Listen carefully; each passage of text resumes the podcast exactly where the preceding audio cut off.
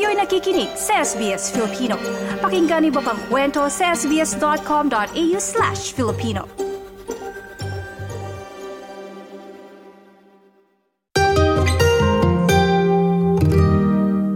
Mga naibentang sasakyan sa Australia pumalo ng record na bilang. Nalampasan nito ang nakaraang pinakamataas na naibenta noong taong 2017. Pero sa kabila na ikinatuwa ito ng automotive industry and record-breaking sales, inaasahan naman ito ang mas mahinang benta ngayong taon.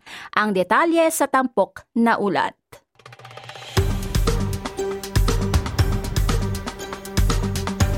Mga hamon sa cost of living ng Australia hindi nakasira sa bentahan ng mga bagong sasakyan noong 2023. Ipinapakita ng mga datos mula sa Federal Chamber of Automotive Industries na mahigit 1.2 milyong bagong sasakyan ang naibenta noong nakaraang taon, kung saan ang Toyota ang top-selling brand na may 18% sa market share. Pero hindi naman umaasa ang Federal Chamber of Automotive Industries na mauulit ito ngayong taon. Kombensido ang industriya na ang resulta ng record na benta ay dahil sa naging demand na dulot ng kakulangan sa supply noong COVID pandemic. Sinabi ng FCAI Chief Executive na si Tony Weber na ang mga problema kaugnay sa pagtaas ng mga bilihin sa cost of living ay malamang na magresulta sa mas mahinang demand sa 2024. For 2024, well, there are some quite some dark clouds on the economic horizon. So, so we think that uh, that we won't get probably the same sales of what we had last year, but we start with good momentum. So let's see where the year goes. Higit sa doble naging benta ng mga dekoryenteng sasakyan noong 2023. Umabot ng 7.2% ang mga na-deliver ng mga electric vehicles mula sa dating 3.1% noong 2022. Ani Tony Weber, isang malaking hamon na kinakaharap ng Australia ay ang pagbuo ng charging infrastructure para sa pag-charge ng dekoryenteng sasakyan na kailangan para mag-turbocharge ng mga benta ng mga electric na sasakyan. The state and territory governments and the Commonwealth are doing some work in that, that space, but we think there's going to be an enormous amount of, of uh, recharging has to be put in place. And, and think about that. People who live in apartment blocks which won't have capacity to recharge, they'll have to use public charging. And then people in regional rural Australia will have to have a lot of recharging capacity so that they have the confidence to use their vehicles. So it's going to be a great challenge and we essentially will have to provide a new uh, supply of petrol stations in terms of electric vehicle charging into the future. So it's going to be a great challenge, but it's obviously doable. Sinabi ng Pangulo ng Australian Electric Vehicle Association na si Chris Jones, hamon ng mga charging infrastructure, pero kailangan din anyang matugunan ng iba pang bagay para mas maraming Australian ang mag-transition sa paggamit ng mga electric vehicles. I think we've got a number of challenges, um, and I think charging infrastructure is probably number three. Um, numbers one and two are kind of dependent on each other, and that is price and availability. So um, the fewer EVs you have on offer within the market, um, the more they can demand a higher price. So uh, it's a classic supply and demand situation. We we do have more EVs coming into the country, which is good frustratingly, we don't have a wide selection of models and shapes and sizes and segments that the rest of the world has access to.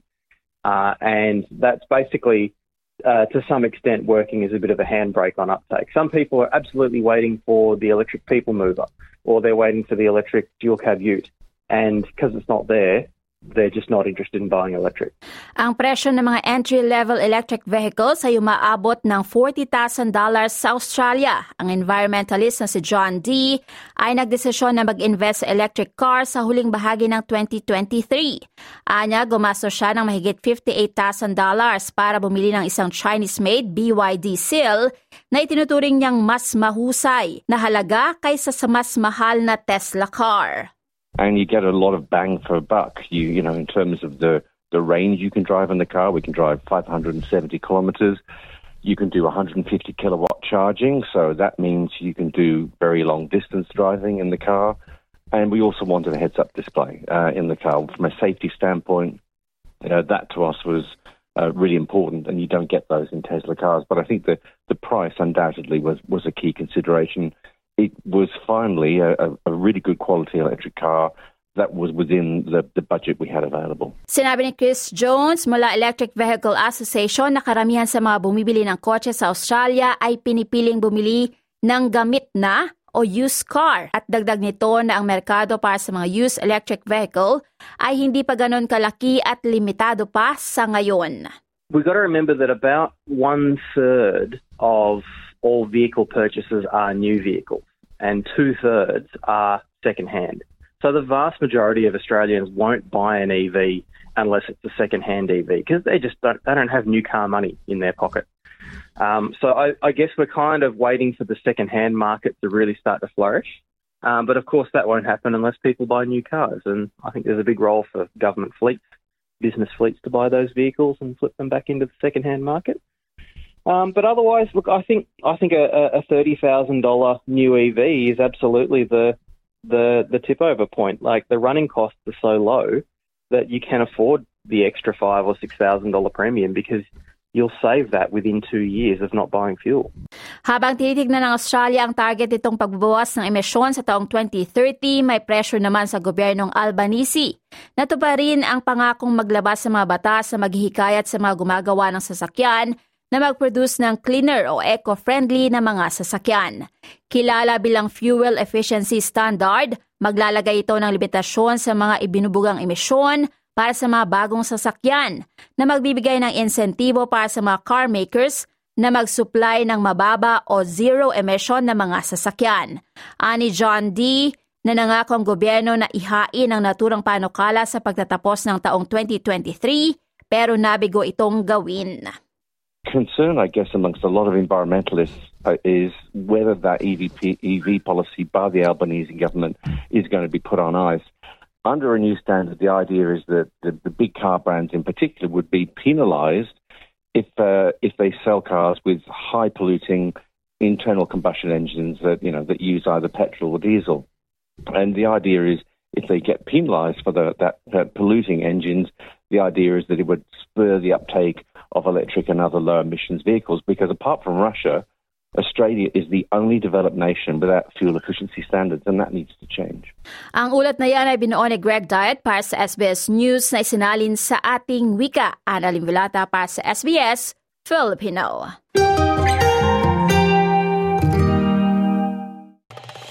Nice yung bang makinig na iba pang kwento na tulad ito? Makinig sa Apple Podcast, Google Podcast, Spotify o sa iba pang podcast apps.